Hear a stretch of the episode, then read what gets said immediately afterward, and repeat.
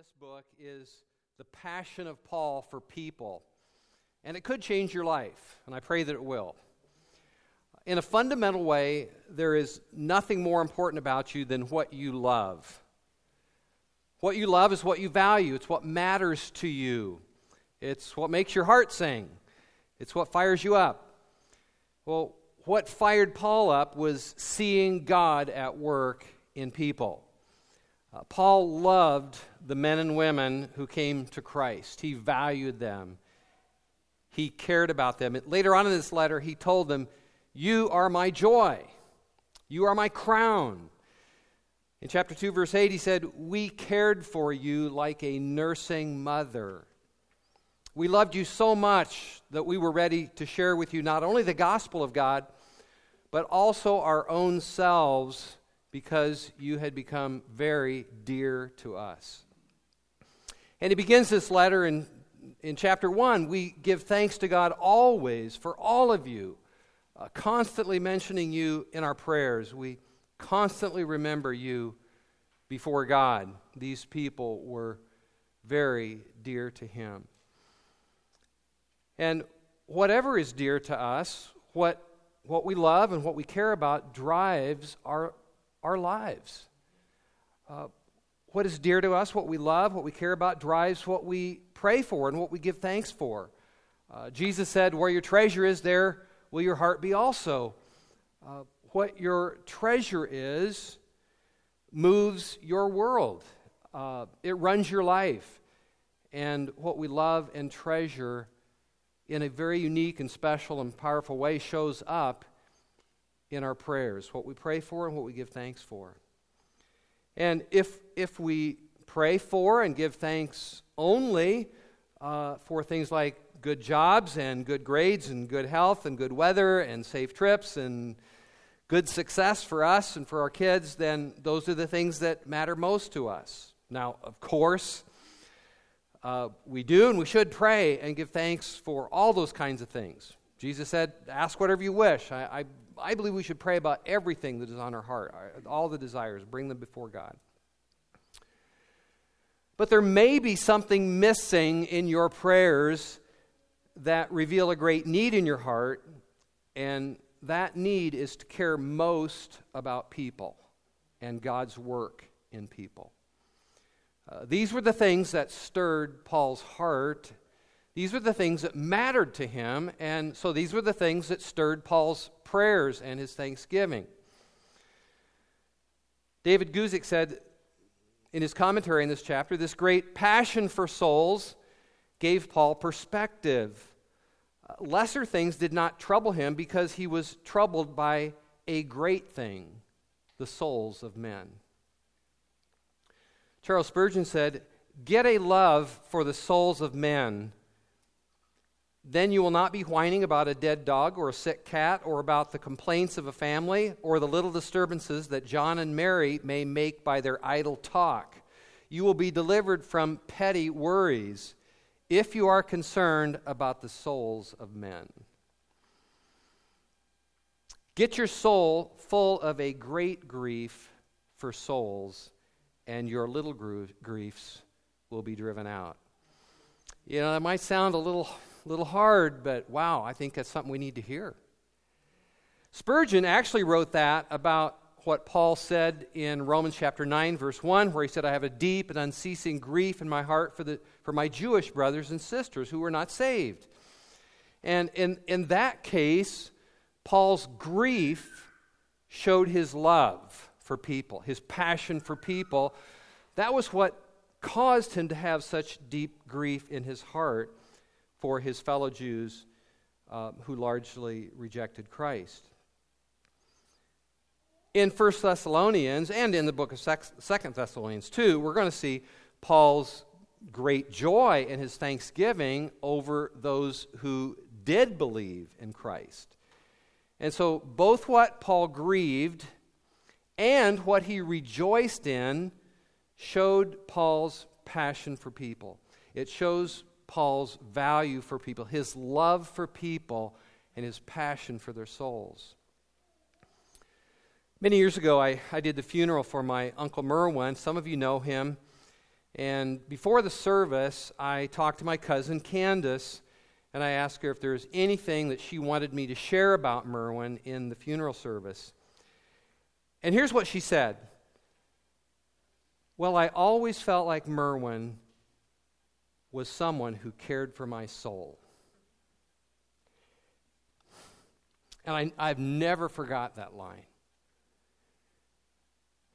At the end of your life, wouldn't you want people to say, I always felt like Cindy or Carmen or David or Chase or any one of you, I always felt like that person cared for my soul. Well, Paul cared for people's souls. People and their spiritual well being were Paul's joy and his sorrow because he loved people. God put a love in his heart for men and women who came to Christ, and he poured out his life for them. He said in another place, he said, I love you guys so much. He said, I will, I will gladly spend and be spent for your souls. It's because he loved them. That's what mattered to Paul. And because that's what mattered to Paul, his prayers are mainly about people and God's work in their lives. And when Paul saw evidences of God at work in people, guess what? He rejoiced and he overflowed with thankfulness, with thanksgiving. Again, later on in this book, he told these same believers, he says, We really live if you stand firm in the Lord. I mean, he said, that, I mean, that's, that's real life to me. When I see you guys faithful, walking with the Lord, standing firm in Him, I really live when I see that. He goes right on that same verse to say, For how can we adequ- adequately thank God for you in return for the great joy, for our great joy over you in His presence? Wow. Paul's main source of joy, Paul's main source of thanksgiving was people and the joy that he experienced when he saw them standing firm in Christ.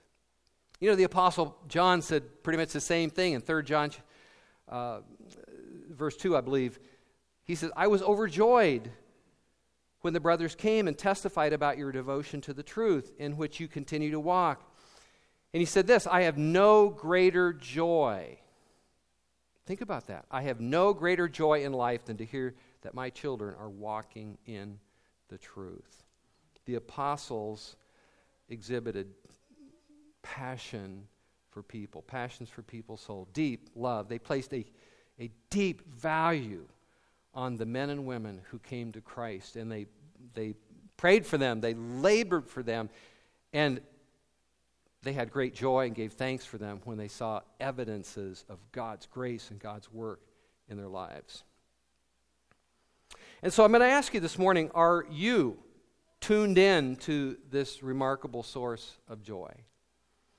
Uh, honestly, if people and God's work in people doesn't really matter to you, then you will miss out on one of the main well springs of joy and thankfulness in life.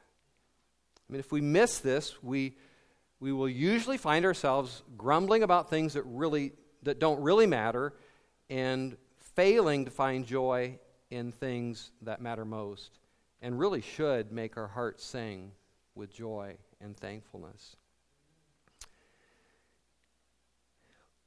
Lack of joy or thanksgiving in your life it could mean. I know there's a lot of other things that cause sorrow and the struggle for joy, but a, a, general lack of joy or thanksgiving, a habit of thanksgiving in your life, could mean that loving people and valuing God's work in them is not the thing that matters most to you or doesn't matter to you as much as it should. And ironically, the more we try to pull happiness out of our own comfort, ease, uh, personal peace, success, the less happy we usually are. And we miss out on the joy of celebrating the activity of God in someone else. So, you know, there's a lot of definitions of love floating around out there.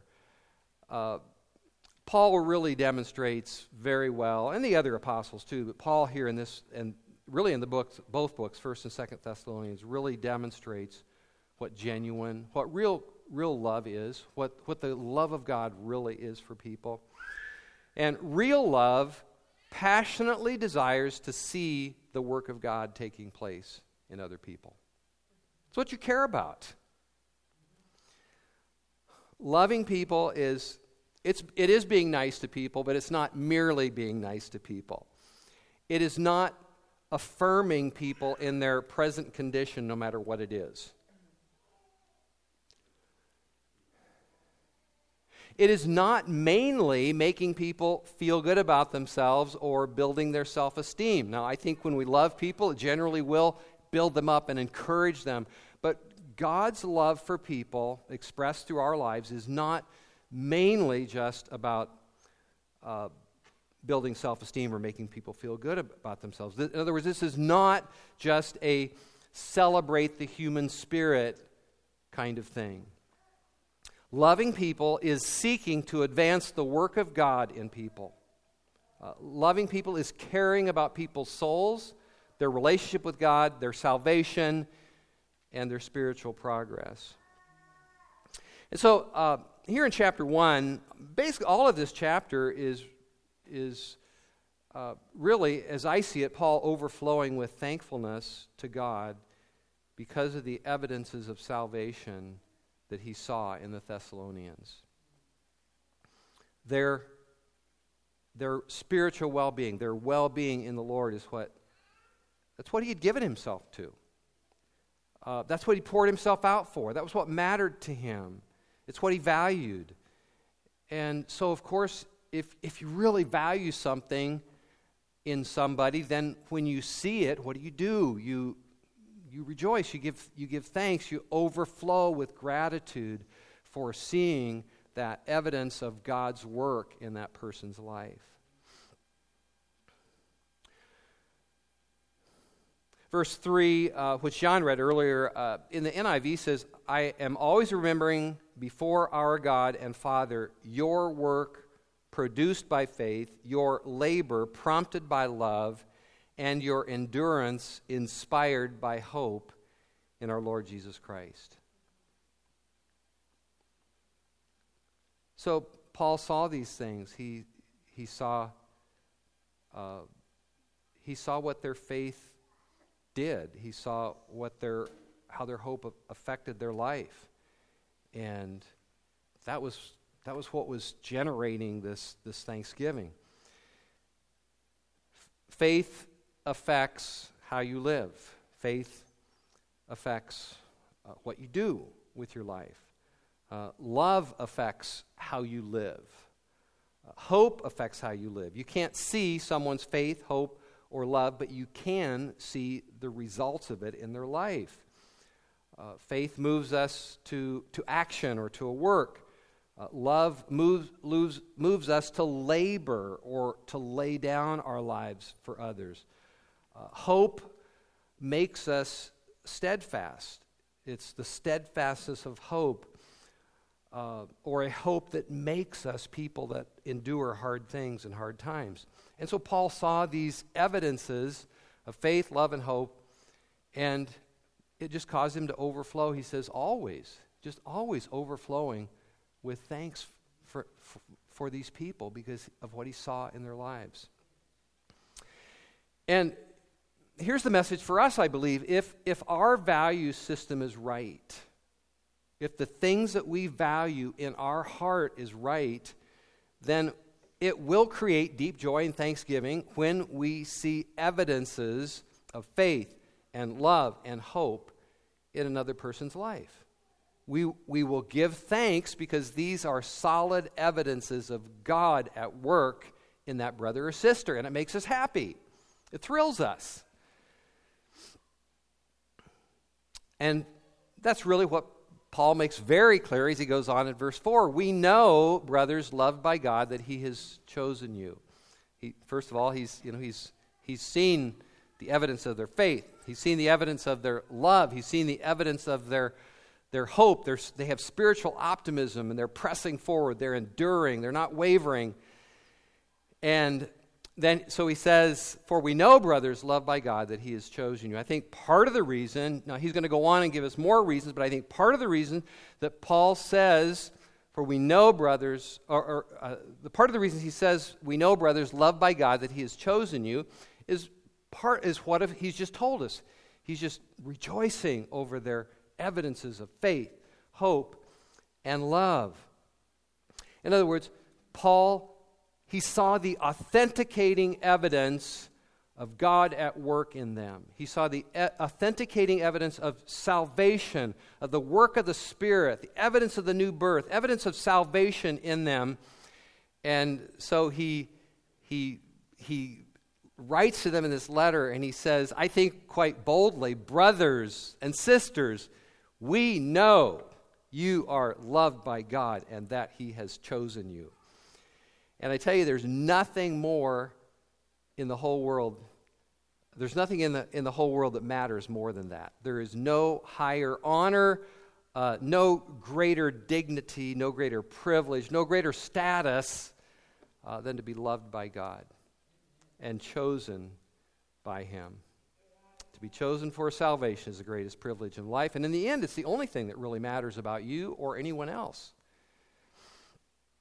So, uh, this just uh, satisfied Paul's heart.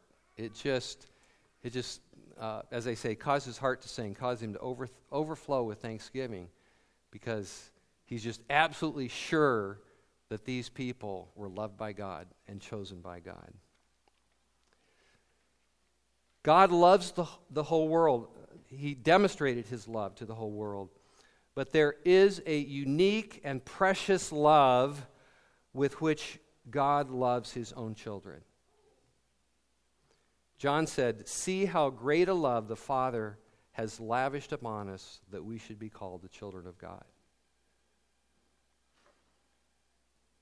So when Paul was saying, We know, brothers, that God loved, loves you, or has, God has loved you, he's, he's, he's, I believe, pointing to this, this special, this unique, this precious love that God has for his, for his own children, uh, as John referred to.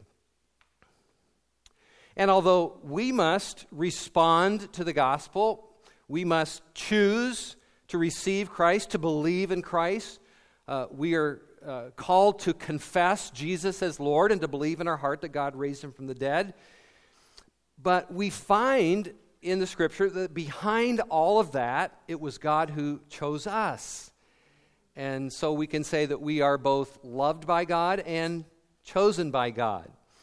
And these are blessings uh, that we can wake up to with great joy uh, every morning. Just, again, there's no higher privilege, no greater status in life than these two blessings. And they are, they are able, these two blessings are able to give us joy even at times when it feels like we've lost everything else. And there's times, there's th- times that you go through in life that are just really painful, disappointing, hard. They're just what the Bible calls affliction.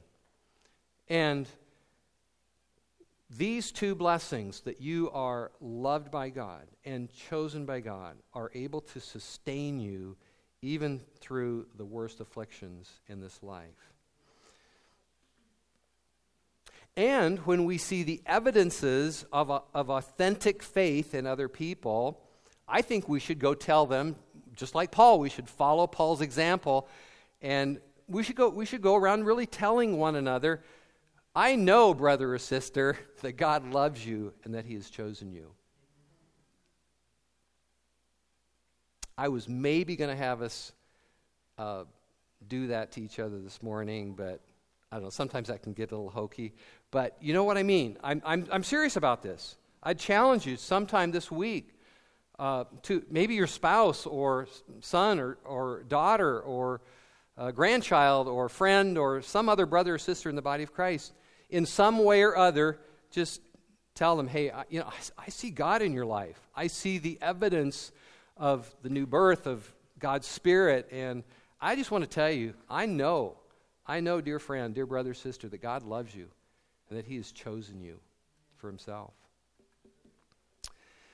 All right, Paul moves on to further evidence of, of authentic salvation in uh, these uh, people at, at Thessalonica.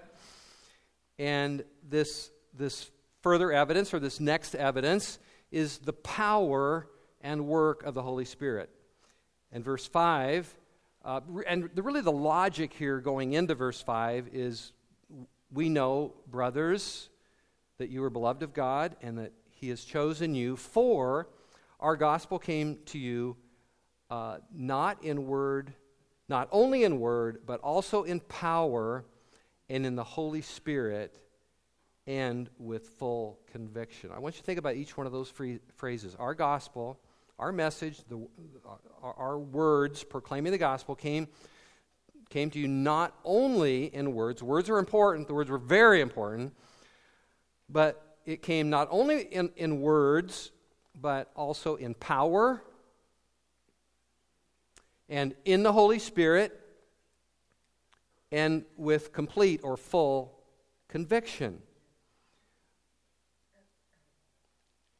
I believe that what Paul was saying here is the Holy Spirit gave you a deep, powerful sense in your soul that the gospel words were true.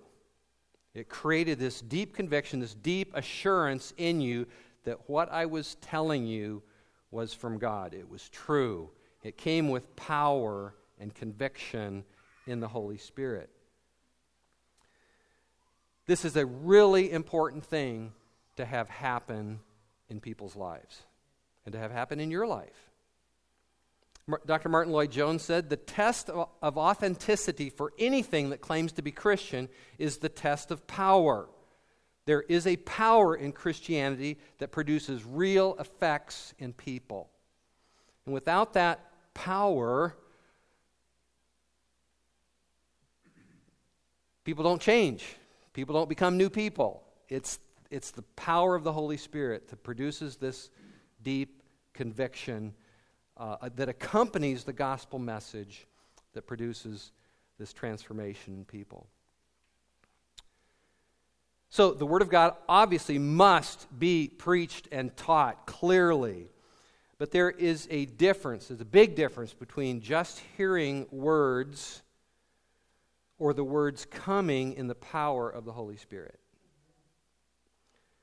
It takes more than words alone to, to be regenerated, to become a new person, to have new life.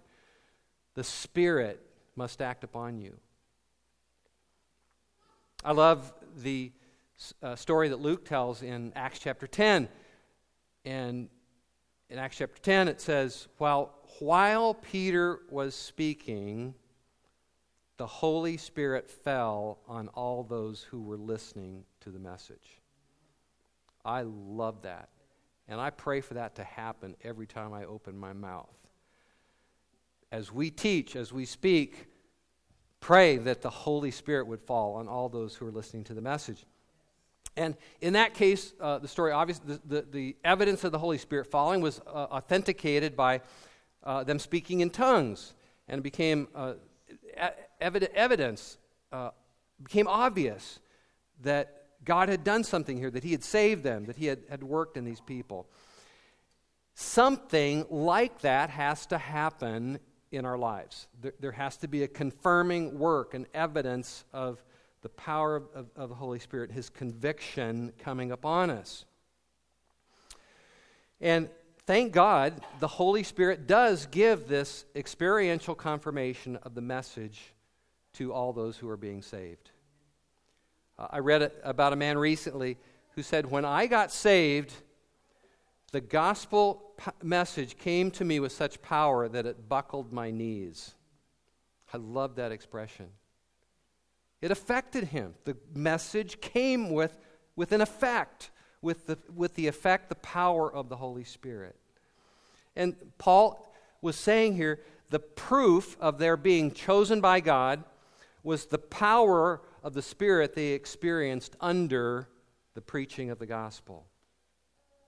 Now, I'm going to expand on this just a bit because I think, uh, I think we don't often understand this. Uh, you know, we can sense the Holy Spirit and we can sense other spirits. Uh, when I was in Syria several years ago, I could feel almost wherever I want, went in that country the presence of another spirit. I mean, there were places in these Muslim strongholds where you felt. You didn't just hear about it, you felt the darkness. You felt the other spirit or spirits that were there. And if you've ever been around, say, a statue of, of a Buddha or a Muslim mosque, or you've been, around somebody that's dabbling in, in new age things or, or a new age spiritual healing, you just have an awareness that there is a different spirit at work there. Well, in the same way, when the Word of God comes to you, when the gospel comes to those who are being saved, you sense, you become aware of the power of the Holy Spirit. And that's what happened to these Thessalonians. They felt, they knew experientially his presence and power. Uh, and there's this deep inner conviction that comes with it.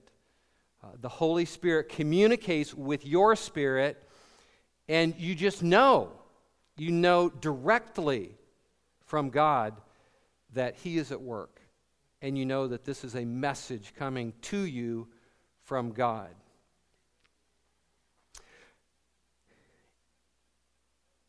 It, it, Romans 8 tells us this is ultimately how we know that we are saved. It says the, the Spirit Himself bears witness with our spirit that we are the children of God.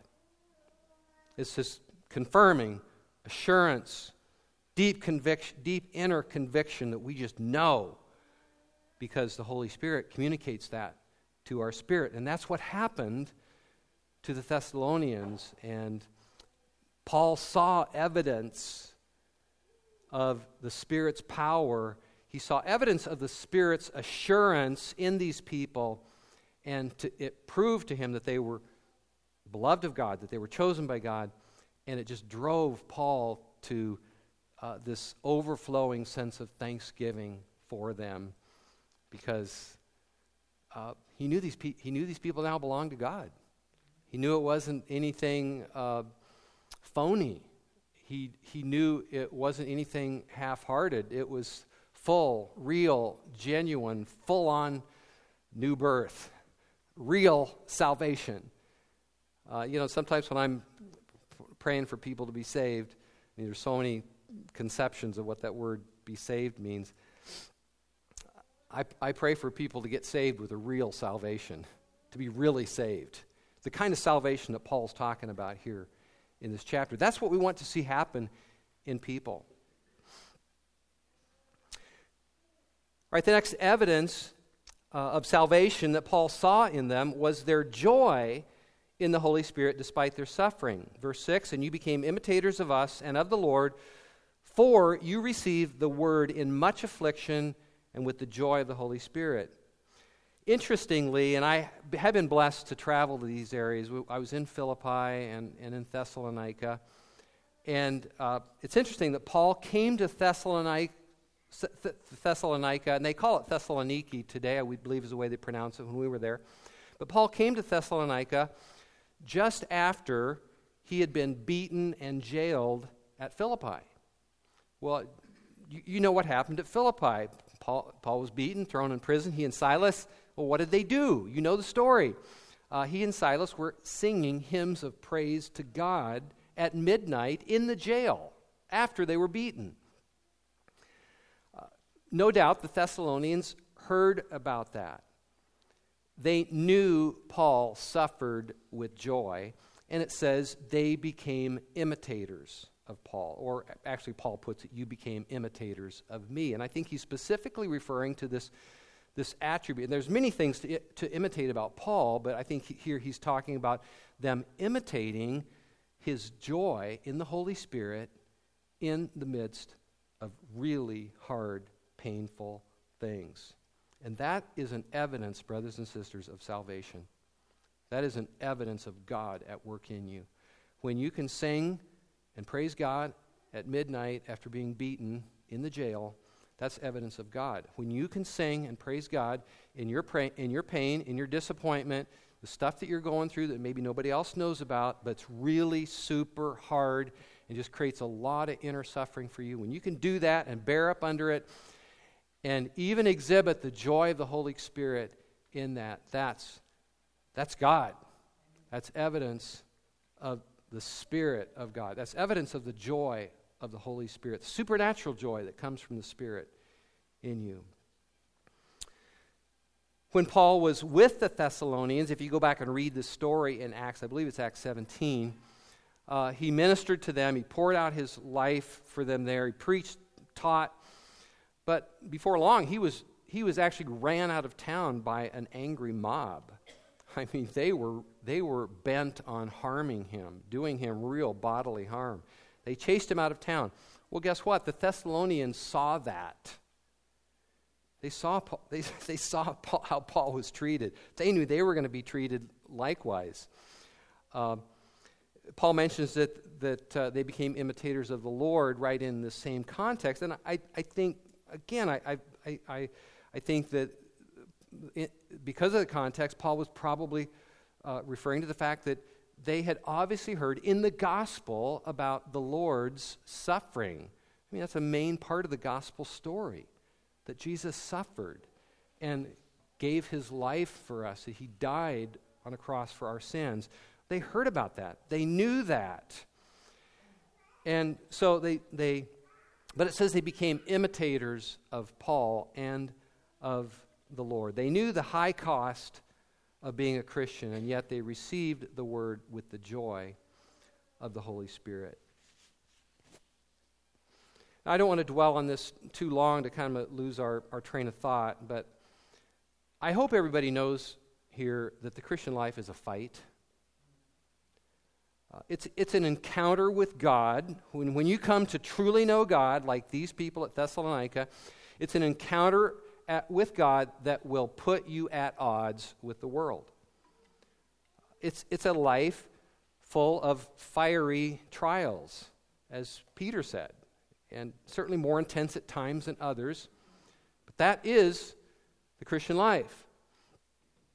And yet, the joy of the Holy Spirit is real, and the joy of the Holy Spirit is right there in the trial, in the suffering, in the affliction, and the joy of the Holy Spirit compensates for any and all afflictions that you have gone through, that you're presently going through, or that you ever will go through.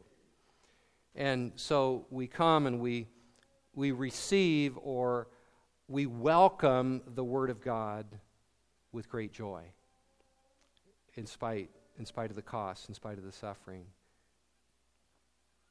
And when you see people doing that, when you see when you see people who are, you know, very, getting very practical right here on a Sunday morning, receiving the word and doing it with joy, even you know some parts of their life are really rotten, hard, painful, difficult. When you see people sitting here receiving the word of the Lord with joy, no matter what they're going through, that is a validation of genuine faith. And when Paul saw that kind of validation of faith, uh, he knew that these people were beloved of God and he overflowed with thanksgiving for them. And we ought to do that too. I mean, when, when we see people that are uh, going through hard times and they, they just got stuff going on in their life that's difficult uh, they don't know how they're going to get through, and yet somehow they've got this uh, joy of the Lord in their heart. Uh, they've got this radiance that comes through. There's the joy of the Lord is uh, even shines in their countenance, even though they're going through that. You ought to you ought to tell them that you know what I see God in you. I see evidence of God's work in you. I see evidence that you're beloved of God uh, and chosen by God because I see this solid, uh, authenticating kind of faith and response in your heart and your life. Next, uh, next thing that, that Paul gives thanks for, uh, he, he celebrates their, their pure allegiance to God alone. Verse 9 For they themselves report concerning us the kind of reception that we had among you, and how you turned to God from idols to serve the living and true God. They didn't add God onto other things in their lives. Uh, God truly became their God. And you know, one of the one of the things that goes that happens here in the United States, the U.S. of A. Uh, I love I love those just the extra amens I'm hearing out there this morning. I just rejoice over that. Uh, one of the things that goes on here in the United States is that people do a lot of there's a lot of God talk, and people, there's, there's a lot of talk about being a Christian. Um, and, and all it is is merely adding Christ or, or adding God into everything else that's already going on in their lives. Everything else that they're already committed to, everything else that they're already doing, already love, uh, regardless of what it is. Well, these people didn't do that. They replaced their idols uh, with God alone. God truly became their God. And you know what? We might uh, think, well, that'd be pretty easy to give up a little idol sitting on the shelf. You know, that, that shows a, a, fact that we really probably don't understand them or their culture. I mean, to them, they were, they were super attached to these idols. They trusted in them. These idols were their gods. That's where they went for their security. And yet, when Paul came with the message of the gospel, again, it came with power and conviction of the Holy Spirit, and it produced a radical and definite change of allegiance. And they put their allegiance in God alone. They turned their back on the things that they once loved and worshiped and trusted in. It was a complete, total change of allegiance. And that has to happen in your life. There, there is no true Christianity without that. That is the evidence of true salvation. We turn from things that we used to, to trust in and worship and adore, and we turn to worship and serve God alone. Um, God truly becomes our God. I think it's probably more than 50 years ago uh, that Bob Dylan sang, You're going to have to serve somebody. Uh, it might be the devil, it might be the Lord, but you're going to have to serve somebody. And people do. We all do. Everybody does. Everybody serves something. Everybody serves uh, somebody or something.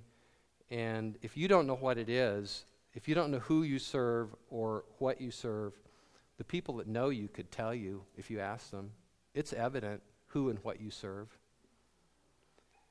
And genuine salvation always means changing who you serve and what you serve. And that, that clearly happened in these believers at Thessalonica. And it thrilled Paul to see that. Uh, he rejoiced over this mark of authentic salvation, and he gave thanks to God for them. All right, the last confirming evidence of salvation that Paul saw in them is that they eagerly anticipated the return of Jesus. Uh, right after Paul said that they, you know, they uh, turned from their idols to God and to serve the living and true God, it says, and they did something else. And, verse 10, and to wait for his Son from heaven whom he raised from the dead, Jesus, who delivers us from the wrath to come. So even after they had only been believers for a fairly short time, they had this, this new hope. They had this new future laid out before them. The cry of their heart was, Come, Lord Jesus. Uh, God is at work in a person when they begin to love the appearing of Christ. And Paul said, you know, there's, there's a crown. There's a crown for me But not only for me, but also for all who love the appearing of our Lord Jesus Christ. It's, it's a mark. It's a mark of believer. It's a mark of genuine belief that we, that we begin to become attached to this future glorious event. Uh, I was reading a book uh, by a guy, and I honestly don't know much about him. Uh, I, he, I th- without doubt, he's, he's a Christian, and, but I love this quote, and I pray that myself and I pray that everybody in this room would be able to say amen to this. Uh, I pray that this, this would be our attitude. Here's what he said. It's a little bit longer, but, but it's powerful. Stay with me. Joel Richardson said, I love Jesus. I love scouring the Gospels that I might know him better. I love studying what the Bible says about his return. I love nothing more than meditating on this glorious future reality. Yes, Jesus has come, but he is also coming back. My relationship with Jesus is not merely one of studying who he was, but joyfully looking forward to seeing him with my own eyes and meeting him face to face. From the beginning of the Bible to the end, the return of Jesus and the establishment of his kingdom is the primary focal point of all expectation, longing, and hope. I love that sentence so much, I'm going to read it again. From the beginning of the Bible to the, to the end, the return of Jesus and the establishment of his kingdom is the primary focal point of all expectation, longing, and hope. That is why Peter said, Fix your hope completely on the grace that is to be brought to you at the revelation of Jesus Christ. This is why, this is also why the cry of the early church was not only Hallelujah, praise the Lord, but it was also Maranatha, come, Lord Jesus. I hope you can say amen to that. You know, when Jesus comes back, uh, when, when, um, when, when, when God's Son comes from heaven, is the way Paul puts it, Jesus, whom God raised from the dead, when, when this Jesus uh, comes back, this present uh, wicked world system, this fallen world, it's going to come to an end. There will be an end to this age. Uh, wrath and judgment will be poured out. But through Jesus, we who know Jesus, we will be delivered from the wrath to come. And so, our, our great hope in life, our great hope for the future, is the coming of God's Son the second time. And no matter how, how terrible things look, either in our personal lives or in the United States of America or uh, around the world, no matter how terrible things look or how much trouble we personally are experiencing, Christ is coming back in power and glory. And that's a, that's a comfort that overcomes all the adversity, all the brokenness of this world that we face now. And this, again, this a- anticipation, uh, this love for Jesus appearing is, again, solid evidence of genuine salvation in a person's life. So, these things that we've covered this morning, these things that Paul wrote, wrote about uh, here in 1 Thessalonians chapter 1, uh, these, these kind of uh, things happening in people's lives, these, these kinds of things becoming evident in people's lives, are the things that ultimately matter to God and to us. These are the things that Paul prayed for, the things that he labored for, the things that he gave thanks for. May God move our hearts in a deep, powerful, real way so that these things become the things that we pray for and work for in others and the things that move us to a life of thanksgiving. You know, I, I could point out someone in our church body, probably all know who I'm t- talking about. She just, re- she just rejoices in what God's doing in other people's lives. She gets so much joy out of seeing you do well in the Lord. And there ought to, that, that ought to be a, a, an, increasing quality in all of us. That we just, we just, uh, find so much joy, overflow with so much thanksgiving when we see these uh, evidences of, of God's Word, God's salvation in people's lives. There is another thing that I think is really important that we address this morning.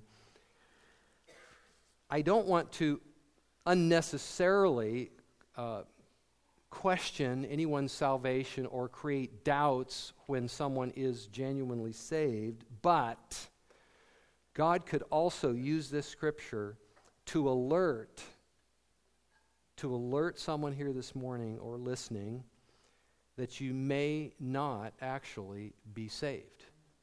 You maybe have known all the lingo, the language, the culture, the you know, you can you can uh, sound like you know how to sound like a Christian, look like a Christian, but are are these evidences in your life? Are are they there?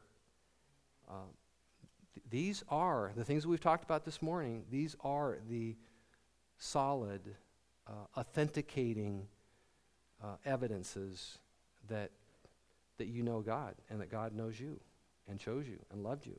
And so, uh, if, if you do not have these evidences of salvation, uh, this would be a great morning to turn to God, to come to God and ask Him to save you. To come for, just tell, tell Him, I want to know, I want to know what it means to be really saved. I want to know the full power and conviction and work of the, of the Holy Spirit in my life. I want to be a genuinely uh, authentically saved man or woman. I want to turn from my idols and my past and the things that I've given myself to, and I want to turn to God and serve the true and living God.